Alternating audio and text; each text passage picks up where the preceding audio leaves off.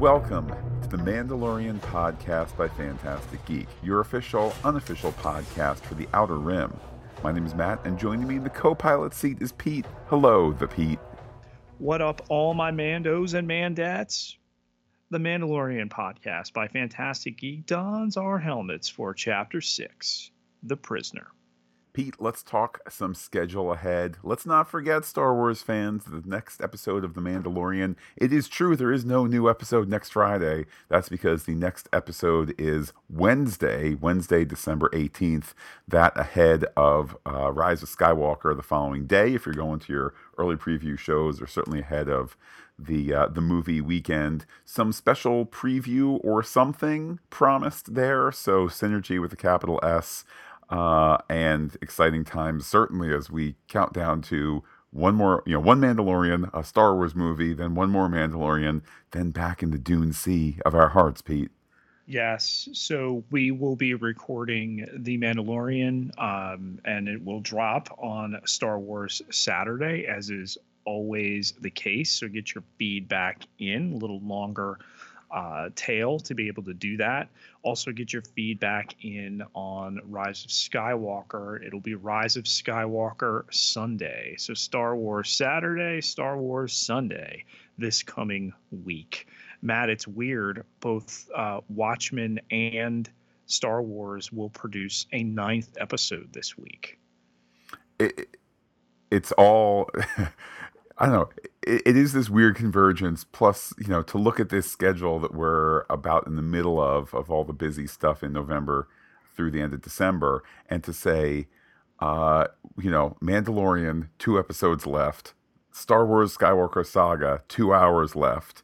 Watchmen, tomorrow night's episode, and that's it. I don't know what we're going to do. Oh, wait, I do, Pete. Luckily, we have Runaways that will help us round out the month and help bleed into the New Year's, the New Year's extended holiday and whatnot. But it's just crazy to have all these things going on at the same time, and crazy in a great way. Yes, 9 hours remaining for the Runaways Rundown podcast by Fantastic Geek. 9 episodes left there. Wait, 9 episodes left. Episode 9. There's 9s are everywhere, Pete. Once again, we seem to be, as I've mentioned on the Watchmen podcast, I think Alan Moore is writing all our existences. I think he is. We've got you a pair of short treks as well over on the Star Trek podcast by Fantastic Geek, and getting ready to give you Star Trek Picard in the new year, as well as the return of God Friended Me. So no rest for the wicked. What do you say we get to the hunt?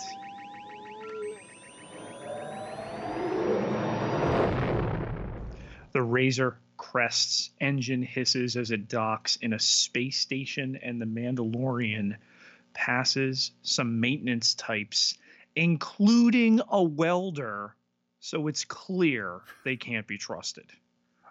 Indeed, Pete, those sparks flying, always TV code for some naughtiness up ahead. I will say that as Mando makes his way through the docking bay here, Rick Famuyiwa choosing, to my mind, too tight a focus. Like, I see Mandalorian's back in focus. I get it. I can see nothing else except for 3 feet in front. Maybe he's trying to make me feel as though I'm a geriatric Yoda type creature. I don't know. But eventually, maybe it's not quite eventually. Maybe it's fast. But this out of focus stuff bothered me a bit. But anyhow, quickly, he's meeting up with Ran, an old friend who hasn't seen him in a long time. But Ran has heard things, maybe guild problems, but sweep under the rug, because the policy here is that there are no questions. Yes, and Mando's welcome anytime. The job? Well, one of their associates ran afoul of some competitors and got himself caught. So Ran is putting together a crew to spring him. He's already got 4 and needs a 5th, as well as the ride Mando brought. But the ship apparently wasn't part of a deal. It's apparently the only reason Ran let the Mandalorian back, though. Yes, and we get this kind of quickly unfolding backstory, at least as we are presented. Of course, the characters themselves are navigating it just fine. It's mentioned, as you said, Pete, that Mando was good on the crew, but Now he's introduced to the gun-toting Mayfeld, who's going to be in charge of this mission. In the past, Pete, why did Mando prove himself so well? He said that all he wanted was some target practice. Yes, and Mayfeld, a former Imperial sharpshooter, not a stormtrooper. A chuckle-worthy moment there. We also have Mayfeld saying that he's not impressed with the Razor Crest, which kind of was this moment, and there's many in this episode where it's like, why are you so mean to the Mandalorian, the child, and to the ship? I think it's clearly so that we do not dislike this bunch of rogues. Pete, unlike the other rogues of Rogue One, where they were likable rogues, or Han Solo, the likable rogue, here we're just not supposed to like them, but not impressed with the ship. Mando also gets introduced to Burg, that muscular devil played by Clancy Brown, who immediately is... His face looked kind of familiar, but the minute you heard that telltale voice, yes, it was like, you got Clancy Brown for the Star Wars live-action TV show, Dave Filoni, bringing him back from animated work for Star Wars, and welcome Clancy Brown. Clone Wars, yes, played Savage Opress, the brother of Darth Maul. But most heavy-handed named character in the history of Western fiction. But after Mayfeld refers to the Razor Crest as a Canto Bight slot machine, the introduction of this Deveronian Burg is almost subtle by comparison. Now, Pete, I think let's just pause the narrative right here for a moment to address the wampa in the room, the elephant in the room. How many millions of voices cried out in terror as there was a reference to Canto Bight, as there was a reference to The Last Jedi, which, as we know, ruined the childhoods of 30, 40, and 50-year-olds throughout the galaxy. Yeah, we'll pause some other time for that. Berg thought a Mandalorian would be bigger, given their reputation. Droid Zero and Twi'lek female Xi'an, an old flame of Mando's, round out the five. But it's all good, Matt, because Xi'an is all business now as we head to the title card. Zero looking like a fly, by the way. I think I would have verbalized that at some point, but my daughter was the first one to say it out loud as we watched. Pete, have to mention quickly that Xi'an wields knives, and that's her cool trick that will be used later on. But as you say, title card, The Prisoner, a little extra kind of oomph in the theme music as we get The Mandalorian title card, by the way. But after it, we have Zero checking out the cockpit, stumbling across the message from Grief Karga about delivering a package. And Pete, that's the... maybe not quite the setting of a secondary story clock, but it definitely is kind of the click, click, click of a secondary story roller coaster clock thing. Chekhov's Quarry, perhaps. Mandalorian learns that the package here is being moved on a fortified transport with a limited window to board. They have to find their friend, get him out before they make their jump. And the Mandalorian also notes that the hologram is of a New Republic prison ship, meaning their man was arrested. He's not looking for maximum security heat. And also that distinction of it's not just attack bad guys who have a bad guy because these bad guys want it. It's he broke the law. This prison ship, too, by the way, expected to be manned by droids. No way they're setting up any sort of change to that expectation as the story unfolds. Zero joins the briefing and questions, using the Razor Crest, all these problems with the ship, what with the leaking fuel and the hyperdrive that's only 60%, 67% efficient. But Ran says that the ship is completely off the grid, both Imperial and Republic. And that it'll also help with jamming the signal. So that's why they've got the ship here. Zero's going to pilot it. Mando, Pete, relegated to just triggerman status. Yes, because there's a ridiculous bank they have to do to get into the blind spot there, and only the droid can do it. How can Ran trust a droid? He doesn't trust anybody. Mando, of course, doesn't trust Zero in this whole lack of trust that's going on. Some planting of story seeds for later. The raiding party ultimately enters the ship and leaves what is finally revealed to be a space station. Xi'an is annoyed with Burg pacing. Burg is impressed with Mando's weapons locker, which, Pete, we call the weapons locker. I think that we should start to call it a weapons fridge, and I'll tell you why. Anybody can open a fridge at any time. A locker needs to, lock. And apparently all you need to do is just key mash the, phone keypad across from it, and it opens anytime you want to anyone. Maybe Mando's going to replace it at some point, because after he comes down the ladder, he and Burg butt figurative heads, while Mayfeld tries to keep them all on track for the mission. Yes, and we have some background here, which is just enough to tantalize everything else going on. Mayfeld, mindful of personal space, he says that, Mandalorians, they're supposed to be the greatest warriors in the galaxy, but Burg wonders why they're all dead. Xi'an tells them to ask Mando about that job on Alzok 3, but he did what he had to do, and she knows he liked it and who he really is. But Mayfeld thinks that maybe there's a Gungan under that helmet, since Hisa no wanna show Hisa face. So just as we're checking off things here, in case the audience isn't completely clear as to whether Bill Burr's cool Mayfeld character is cool or not. Some kind of vague latent racism here on the part of Mayfeld, albeit towards a fictional species. But I think nonetheless there's the whiff of, the whiff of all these people being not the cool rogues, but, Pete, maybe they're leftovers from Star Wars Underworld that Rick McCallum is still working on the scripts. What's the latest script number over there?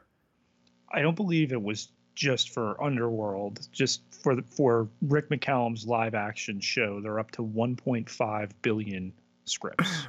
It'll be great when it finally gets made.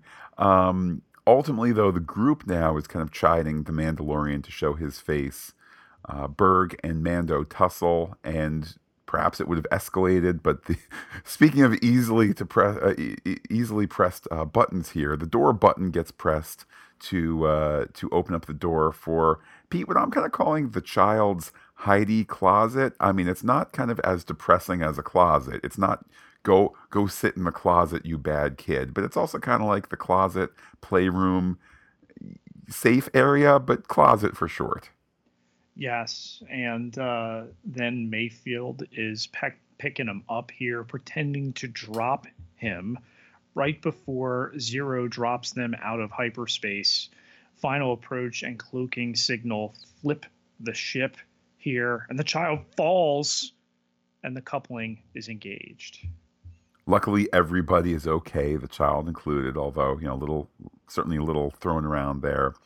We are introduced to a floor entry port that the floor opens up, and then we see kind of the airlock. They safe crack the code, bleep, bloop, bleep. They're able to open the portal into the ship. Mayfeld is the first one to go. He dodges. Pete, here's where we need to work on some language here. What are we calling the floating black security droids relative to the walking security droids? So from the floaty part up, they are R1 droids. The issue is we've never seen them hover before. There's an R1 in the Jawa Sandcrawler, or rather outside of it in A New Hope. So I think for our purposes, maybe we'll call them R1s and the walking ones security droids. How's that sound? Sure. All right. So a bunch of R1s, or maybe one or two R1s floating on by. All the crew jump down. Mando is last. He considers the baby closet before he steps down. And Pete, as you know, I just said that the R1s just walked by. So real quickly, Mayfeld is like, all right, guys, let's go here. Let's go there. Shh, inside voices, Mayfeld. Nobody told you inside voices, not even the director or anything. Yes, Zero activates bio trackers to keep tabs on them.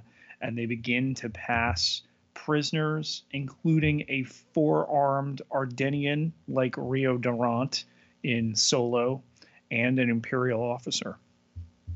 Eventually, a mouse droid finds them, then skitters away. Before it can get too far, Burg blasts it. Pete, that now draws the attention of four security droids. Again, that's the ones with feet. The Valiant crew is cornered, but hey, where did Mando go? Turns out he's looped around. He attacks from behind, slicing and dicing, smashing and crashing, takes them all out in pretty short order. The tide is turned, but Mayfeld holds the crew back, letting Mando not only take out that four, but the two more that then pile on in the situation there. The last one getting downed with a blaster shot to the head, and the crew don't seem particularly grateful. These droids of the New Republic, highly reminiscent of the old Republic droids, if you've ever played any of those games.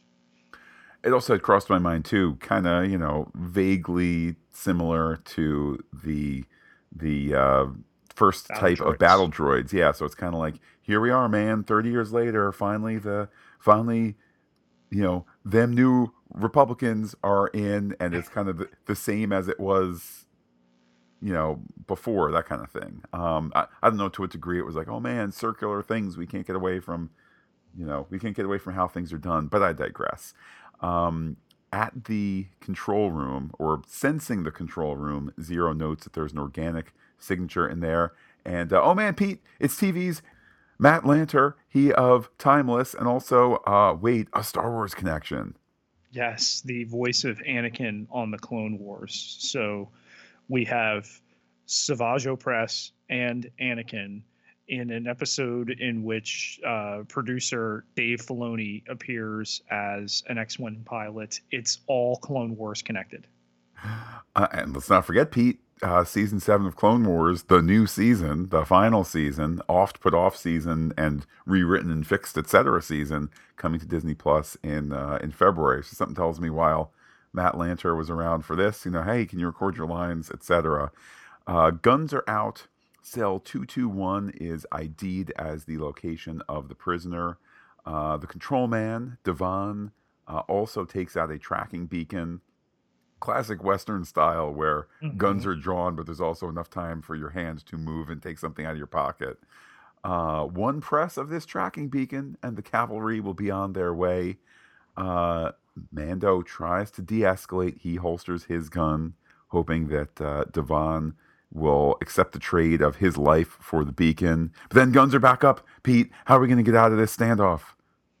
Again, trying to talk him down from it, but it's Xi'an who chides Mayfeld for leaving this detail out about the New Republic attack team that could blow them all to heck. And she's the one to flip one of her daggers at Devon and take him out.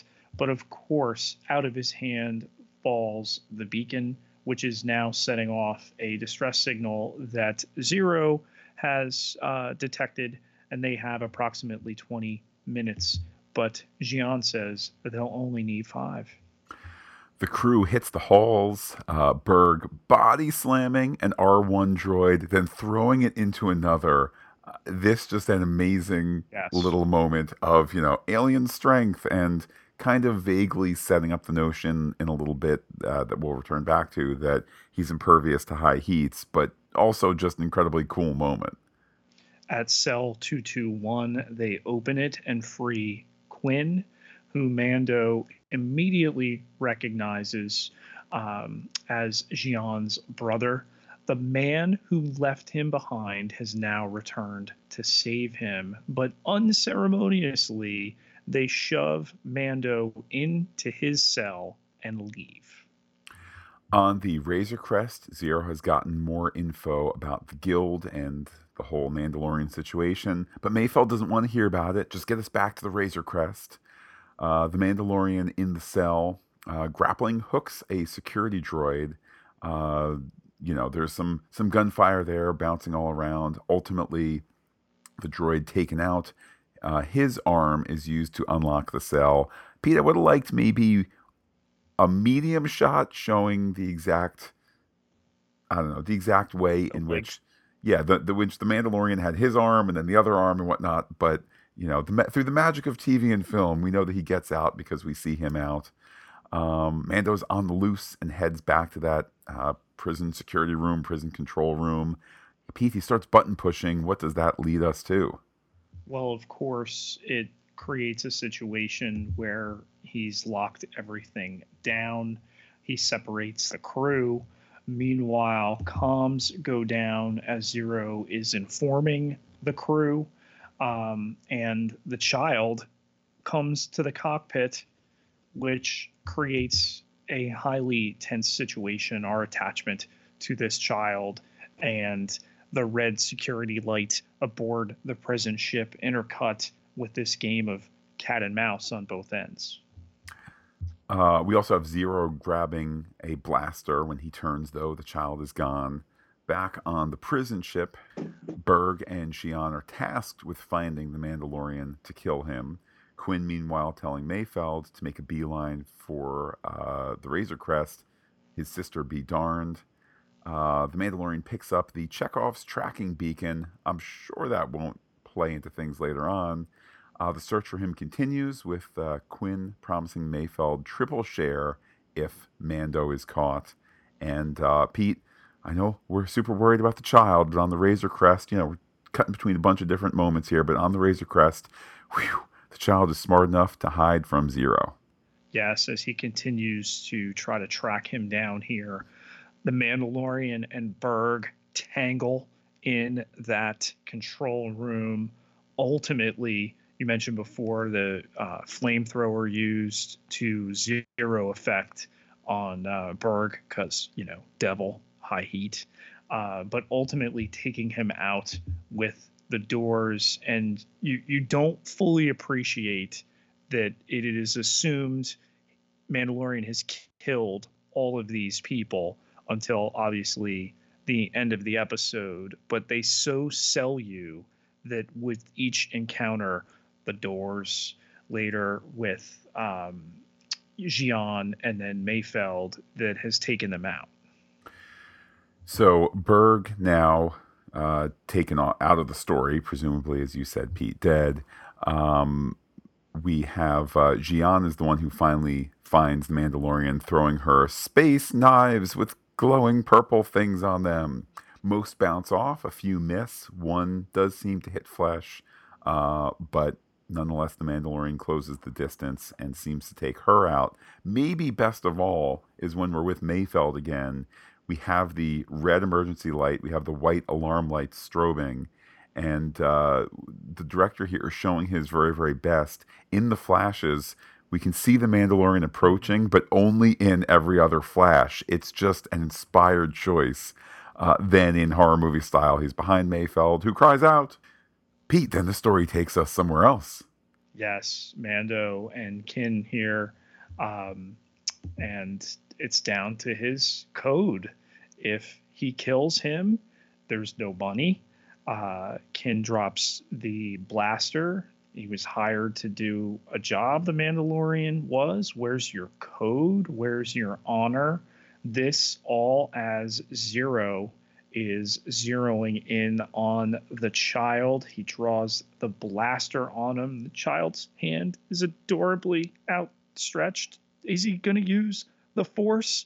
And there's a shot, but not at him. No, we see Zero fall, the Mandalorian, behind Zero. Cut to the Razor Crest arriving back at the base triumphant. Ran looks at the ship curiously as it lands, with the Twi'lek, Bro, and Mando being the only two to step off. What happened to everybody else? No questions asked. That's the policy. The job is done, and Mando gets paid. Quickly, he closes the ramp, takes off, getting ready to leave. Ran gives him a little goodbye, then calls for a fighter to be sent up to the launch bay here. A fighter to be sent after the Razor Crest. Kill him. This, as the beacon is found by Qin, and we see as a Razor Crest is just about to head to hyperspace, 3 X-wings jump in here, take out the droid fighter, which is a modified version of the type that General Grievous's robotic bodyguards had back in the Clone Wars. And not just that, Pete, on second viewing, you could see them just starting to fire on the base. Some of the inspirational art with the credits show the base being attacked further. So I guess, fate unknown, or I guess to be fair, the art is not canonical. What we see is just a couple of blips and blasts on there. So, presumably it's okay, but maybe not. Regardless, we are back on the Razor Crest. The Mandalorian gives the child the switch knob from a couple episodes ago, and then end up back on the prison ship where Mayfeld, Burg, and Xi'an are in a cell, alive, but waiting to be found.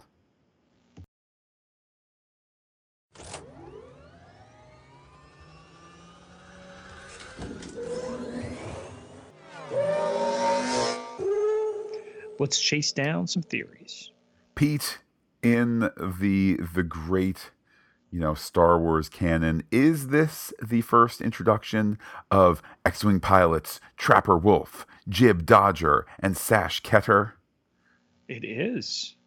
So, Dave Filoni, Rick Famuyiwa, and Deborah Chow, all making their on-screen debuts as X-wing pilots. Pete, I look forward 5, nay, 10 years from now.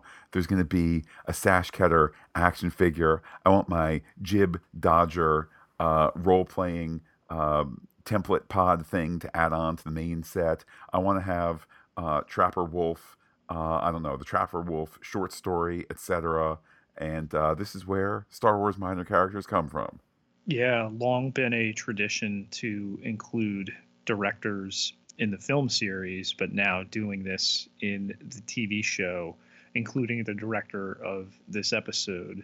Really, really neat detail towards the end. I mean, you immediately recognize Dave Filoni upon his appearance and his cadence of his speech. And Matt, we've had the presence... the pleasure to be in his presence, a couple times, and to see him on screen here, all the more delightful. Does Dave Filoni's character Trapper Wolf wear a wolf T-shirt under his under his X-wing getup there? Oh, I mean, undoubtedly, and I'm sure there's wolves all over, one of his helmets. So this episode, I'm not sure how to feel about it, Pete. I mean, I get that we're with rogues that are worse than the Mandalorian, and they're the bad guys and whatnot. I like that we have a heist thing going here, but... It's the old train robbery, man. We hadn't done that Western trope yet, and now we have. True. So I guess here's my question. Your thoughts that we kind of vaguely put on pause the slow and not particularly urgent season-long storyline of Mando plus the child plus whatever resolution will occur. We kind of put that on pause for the train robbery.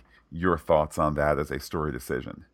Is it any different than what's gone on the previous 2 episodes? So when we talk about Sanctuary, okay, episode 4, what's he trying to do? Lay low. It doesn't work out. Okay. Last episode tries to go to Tatooine and, take a job, earn some money. Actually, he has to take a job so he can fix the ship. Okay. That's a misadventure. And then this, yet another misadventure. That's in the style of this type of story. Then I won't use the phrase getting back on track because I don't feel that we are off track. But in these remaining two episodes, will we be back with the client? Will we be back with Dr. Pershing? Will we finally get the answer to who was mystery spur boot person at the end of last episode? Will we get Giancarlo Esposito's character finally? What are your expectations for the serial story in the remaining two episodes? Well, of course that's got to happen because we've seen footage that hasn't appeared yet. But again, what this show is and the through line, I mean, the thing that I was on pins and needles for was, where is the child? And you watch it again, and it's clear why The Mandalorian didn't want the Razor Crest used is because the child is hiding in it. But we're 11 minutes into this episode, which somebody note is definitely a statistical thing. We had 11 minutes in the second episode before anybody said a word. 11 minutes into this episode, the child is found in the ship. And again, emotionally, we are super attached. So to me, that is the story, the child with the Mandalorian, what is ultimately going to take place there. And I think that's where maybe some people sell this show a little short in terms of it's using the tension that we already bring to cook in tension in what otherwise in some other show, in an episode of Firefly or something like that would be just here to do the train robbery, here to, and that's sort of the apparent lack of urgency on the Mandalorian's part, the lack of furtive looks as his eyes glances from here to there, because of course we don't see his eyes. The lack of all of that is because Favreau and Filoni and company are trusting in we, the audience, to bring that, and they don't need to oversell it as, him going up to the closet door and saying, "Oh, all right, my boy, you stay here and stay hidden." Like, we can just bring that ourselves, which is this. It's refreshing to have simple stories that bring complex emotions, and we, the audience, are asked to kind of bring our complex emotions, not to necessarily have it over the top all the time. And The Mandalorian even confirms that they had that talk, he and the child, at the end of the episode, that told you it was a bad idea, kid. So, trust in the story, trust in the characters. Pete, I know in prior podcasts I've mentioned my love for the now legend novels, Tales from Jabba's Palace and Tales from the Mos Eisley Cantina. Can we hope that maybe one day in some sort of forum there will be Tales from a New Republic prison transport? Somebody came up with a better title, because who are all these cast of characters here? I'd like to know a little more. Well, that's what I think is the most tantalizing aspect of this episode. Though we name check a New Republic in the sequel trilogy films, we glimpse very, very little of it. That you have the homeworld of the New Republic taken out in The Force Awakens. Hence, the Resistance is really the last hope for freedom in the galaxy. So that a New Republic is thriving 5 years after Return of the Jedi. They're using X-wings to enforce the peace. They've got transports filled with, with prisoners, some of which we identify from their clothing, some of which we can identify by their species. But, we've never, ever seen this time frame, this handover, who took over after the Empire. So with every little bit here, we're filling in what's been a really, really blank page for some time. And also one sense is, a rather no-nonsense New Republic in terms of the emergency beacon has called, the X-Wing Space Police to this spot. Hey, there's an aggressive fighter powering up. We are shooting with deadly intent to kill here. There's kind of not, and I'm assuming it helps in terms of, the New Republic acting in a just way. You know, they're in the Outer Rim, it's a lawless sector, things like that. But just kind of that ability to, you know, we're just going to shoot into this docking bay and blow up whoever's in there because, you know, don't mess with the New Republic. Maybe that was a factor in pulling back from the concept art of blowing up the entire station. I don't know that Joe the welder has earned, you know, the kind of immediate destruction of the station, but certainly, you know, fighter pilot, you know, whoever did. Yeah, I don't have a problem with them blowing up a ship inside of it. They were clearly threatened by it. The signal was homed onto it. To take out the whole station would have been a bit much. Matt Zero is packing Boba Fett's rifle before the widow on the planet that the Mandalorian stopped off on to hide had Bosk's rifle. I mean, does somebody in the last two episodes have Dengar's long gun or all of his Band-Aids? I just read it less as theory fodder and more as it's you know, it is a production in joke, or, you know, just use of, young Jon Favreau always thought this was a cool gun, and now he's going to see it on screen, whether it's the Mandalorian's holiday special gun, et cetera, et cetera. As to kind of an in-universe answer, I'll just assume that these are all very, very common weapons, particularly amongst the Outer Rim set, and not this passing down of, you know, Bosk to this one, and now, you know, Zero has actually killed this other character, etc. Was the Alzok 3 job the one in which Xi'an's brother was left behind? I'm going to say no, in part because, I don't know, I think that we're meant to have quite a history suggested to us. I mean, what do we get in this episode? We get Mando and Ran used to, you know, pal around together doing jobs. We have Mando and Xi'an perhaps were intimate. Our Lady Never Tells. We have her brother being abandoned. We have Alzok 3. I'm assuming these are all separate incidents. And I say this slightly jokingly, but not jokingly, not as jokingly as Tales of a New Republic prison transport.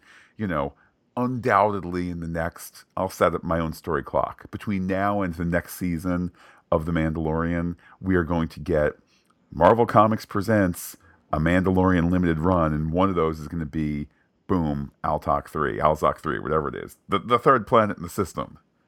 Well, that begs the other question: how long till we see this crew again with this grudge against the Mandalorian? You know they're coming back. I'm going to say certainly not this season. I think that's probably one of those things that in the creation of a first season, you say, and we'll save this maybe for the future. It's not, hey, Bill Burr, keep a hole in your schedule for next July when we're doing season 2 because we're definitely going to have you come back. I don't think that that's necessarily the intention while you're booking him, when he gets a script, when you're filming the episode, etc. I think it's just, let's get through this season and take a breath and then figure out what we're doing for next season. So could they come back? Absolutely. My takeaway from the fact that they are living at the end of the episode is less to be continued and more to hammer home in this episode that the Mandalorian is the same person that we've seen all along, which is somebody who will not indiscriminately kill people, despite the fact that he's, you know, rather indiscriminately mowed down people. But it's different. It's different when it's faceless bad guys versus this crew of, you know, of knaves. So a bunch of people now have seen the child, and no one knows what it is. And to me, that's in line with, I think, something that I've mentioned in the past as well. This notion that we know that the prequels were made X number of years later and were made with so much more money and so much more technology. That's why they look so fancy. But what's the in-universe answer? The in-universe answer is the Republic falls away. In the Empire, there is decay. There's less information out there. There's less of a flourishing civilization. So people just start to forget. You're not reading about Jedi Master Yoda on your holo newspaper every day as he declares that the new learning annex is open or something like that. There's just kind of this turning away of life, of science, of news, of truth, etc. And of course people aren't going to recognize. I mean, we already know it's a rare enough species, but of course nobody would recognize him. Nobody has the memory to say, wait, there was this guy Yoda who, he was always on the news for giving these great commencement speeches. Your best you will do, graduates young. All of that has kind of faded away. And I think it just gets reinforced episode after episode where people go, what is that? I mean, we have Mayfeld thinking that it is a pet. Yes, he's a tad sadistic. He's tried being a pet owner before. It didn't take. But he's not even sure that this is a sentient being. Yeah, and I think it's best that you have that confusion unless somebody's going to, with some authority, probably from a friendly perspective, know what it is. And I'm fine with that. On species, Matt, important to note here that Qin is the first ever live action male Twi'lek. It's interesting that you should say that, because when he was revealed to be male, it kind of felt, to my mind, it was like, I guess my subconscious or my barely conscious mind was saying, oh, wait, isn't this a female thing? And I guess by thing, I was vaguely meaning like species. Certainly, ultimately, it is at the service of the story. The fact that it's brother, sister, we get to see Quinn's cold-heartedness that he'll leave his sister behind. We get the fact that the sister perhaps has been with the Mandalorian in an intimate way, although Pete, not so intimate that the helmet came off. But certainly a fun fact there. And let's stay with Xi'an for a second. Pete, cards on the table. Was there an emotional and or physical relationship between the Mandalorian and Xi'an in the past? Absolutely. And you better keep your helmet on, Matt. Always put the helmet on. Absolutely. I mean, he's a healthy man because he's been safe like that. It is the way. What other theories do you have, Pete? Well, I mean, ever since the Jawas took apart the Razor Crest, fans, viewers have been interested if the toilet is still there. And Matt, we finally have confirmation. Vac tube's back. All right. I mean, it just makes sense. All right.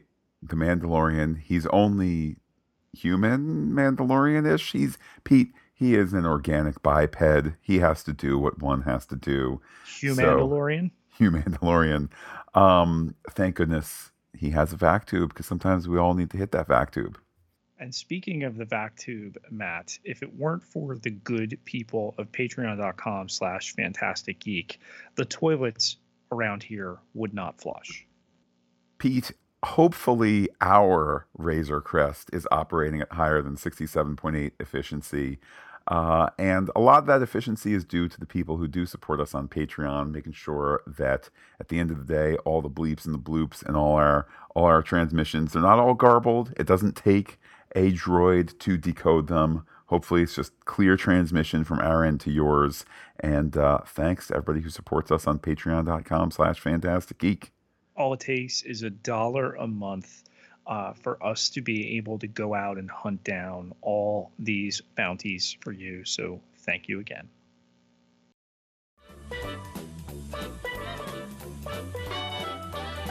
All right, extend that antenna. Pete, let's go to our Twitter poll, which 1 star, 0, beep boop. That's my droid sound. 0%. 2 stars, sit the job out, 0%. 3 stars, great devil, 17%, and 4 stars, Commander Filoni, 83%. So some hearty responses there. And a tweet from Jesse, that's at JWEalot, who says, succinctly but heartfeltly, best episode yet. I don't know that I'd necessarily agree. That Jawa episode, just remains such a high point to attempt to rival. But with 2 episodes left, we're going to give it a shot. I do find myself measuring each episode against the others, which is natural enough, but there's kind of this weird echo where it's like, I've seen the first episode, 6 times, and then the next episode 6 times, the next episode 5 times, and it's like, oh, there's this new thing. It's not as good as the thing that I saw 6 times, and I'm savagely noting, like, look, did you see the astromech droid when he first lands at Mud City? Things like that where, yeah, sometimes the damage doesn't look as bad out here. Sometimes you need a little perspective on a season, and we'll certainly get that at the end of the season. We have a pair of Apple Podcast reviews left for us that are going to be entered into our drawing for a Funko Pop pre-order of the Child vinyl figure, available a little later on in 2020. The first was left by M. Reezy 990, and the headline is Simply the Best. It says, hello, Matt. Hello, everybody. Matt and Pete bring the passion, and it comes across in the discussion every week for this great TV show and the Star Wars universe as a whole. Great job, guys. Well, thank you so much. I think this is a TV project worth getting passionate about. I particularly appreciate how M. Reezy aped my opening for some of our other podcasts, so bravo. The second review was left by R.L. Simpson 2. The headline is Fun and Informative, 5 stars, and it reads, I first discovered you guys about 6 months ago when looking for a podcast to accompany, finally getting around to watch Agent Carter, and really enjoyed your insights. You have brought the same fantastic, spelled it right here, Matt, with the P and the H, coverage to Mandalorian. Keep up the great work. Well, so glad to know that an older podcast and one from a property that is sadly still canceled, not counting the Captain Carter return in What If this summer. But nice to hear that old thing is leading us to new listeners and whatnot. So thank you very much there. With that, Pete, now it is the time of end of Return of the Jedi cheering throughout the galaxy. Let's hear from our pal Fred in the Netherlands. Hello, Matt and Pete. This is Fred from the Netherlands with some feedback for The Mandalorian. Season 1, Episode 6. Nice action-packed episode. Really, really nice. What, of course, was very annoying is this teasing bunch, and that The Mandalorian went along with them, was very, well, not up his alley, but he surprisingly remained calm. And I found it a little annoying, actually, that when he proved that he was able to do things, so killing 5-6 robots, they still were teasing him. You always have better than bad. So it was very funny that Mayfeld was surprised when he said to Qin, what about your sister, Xi'an? And he said, what about her? And even this teasing guy was amazed and said, nice family. Not a set of very trustworthy people. I think the one you can trust the most is Zero. Several very nice twists at the end. First, of course, that he put a tracker on Xi'an when he brought him back to Razor Crest. And the second twist was, of course, that the gang was still alive in prison. But he said no killings. I actually was quite amazed that this Burg did survive the 2 doors that closed. And wow, that Xi'an is good with her knives. But the Mandalorian is still better. And probably he did kill Zero. But the Mandalorian hates droids anyway. Also, this episode proves again, as I said before in previous podcasts, that actually these episodes are all standalone episodes. And the only connection is that he takes care of the child. Greetings, all the best, Fred from the Netherlands. And I will watch the next Runaways episode so I can get my feedback for Season 3, Episode 2, to you in time. You have a schedule, but you actually put me on one too. Great, Fred. Pete, speaking of cross promotion, there, Fred giving us a shout out over on our, shout out towards our Runaways podcast. Yes. Yeah, and Fred keeping pace with his wise thoughts here. An interesting observation.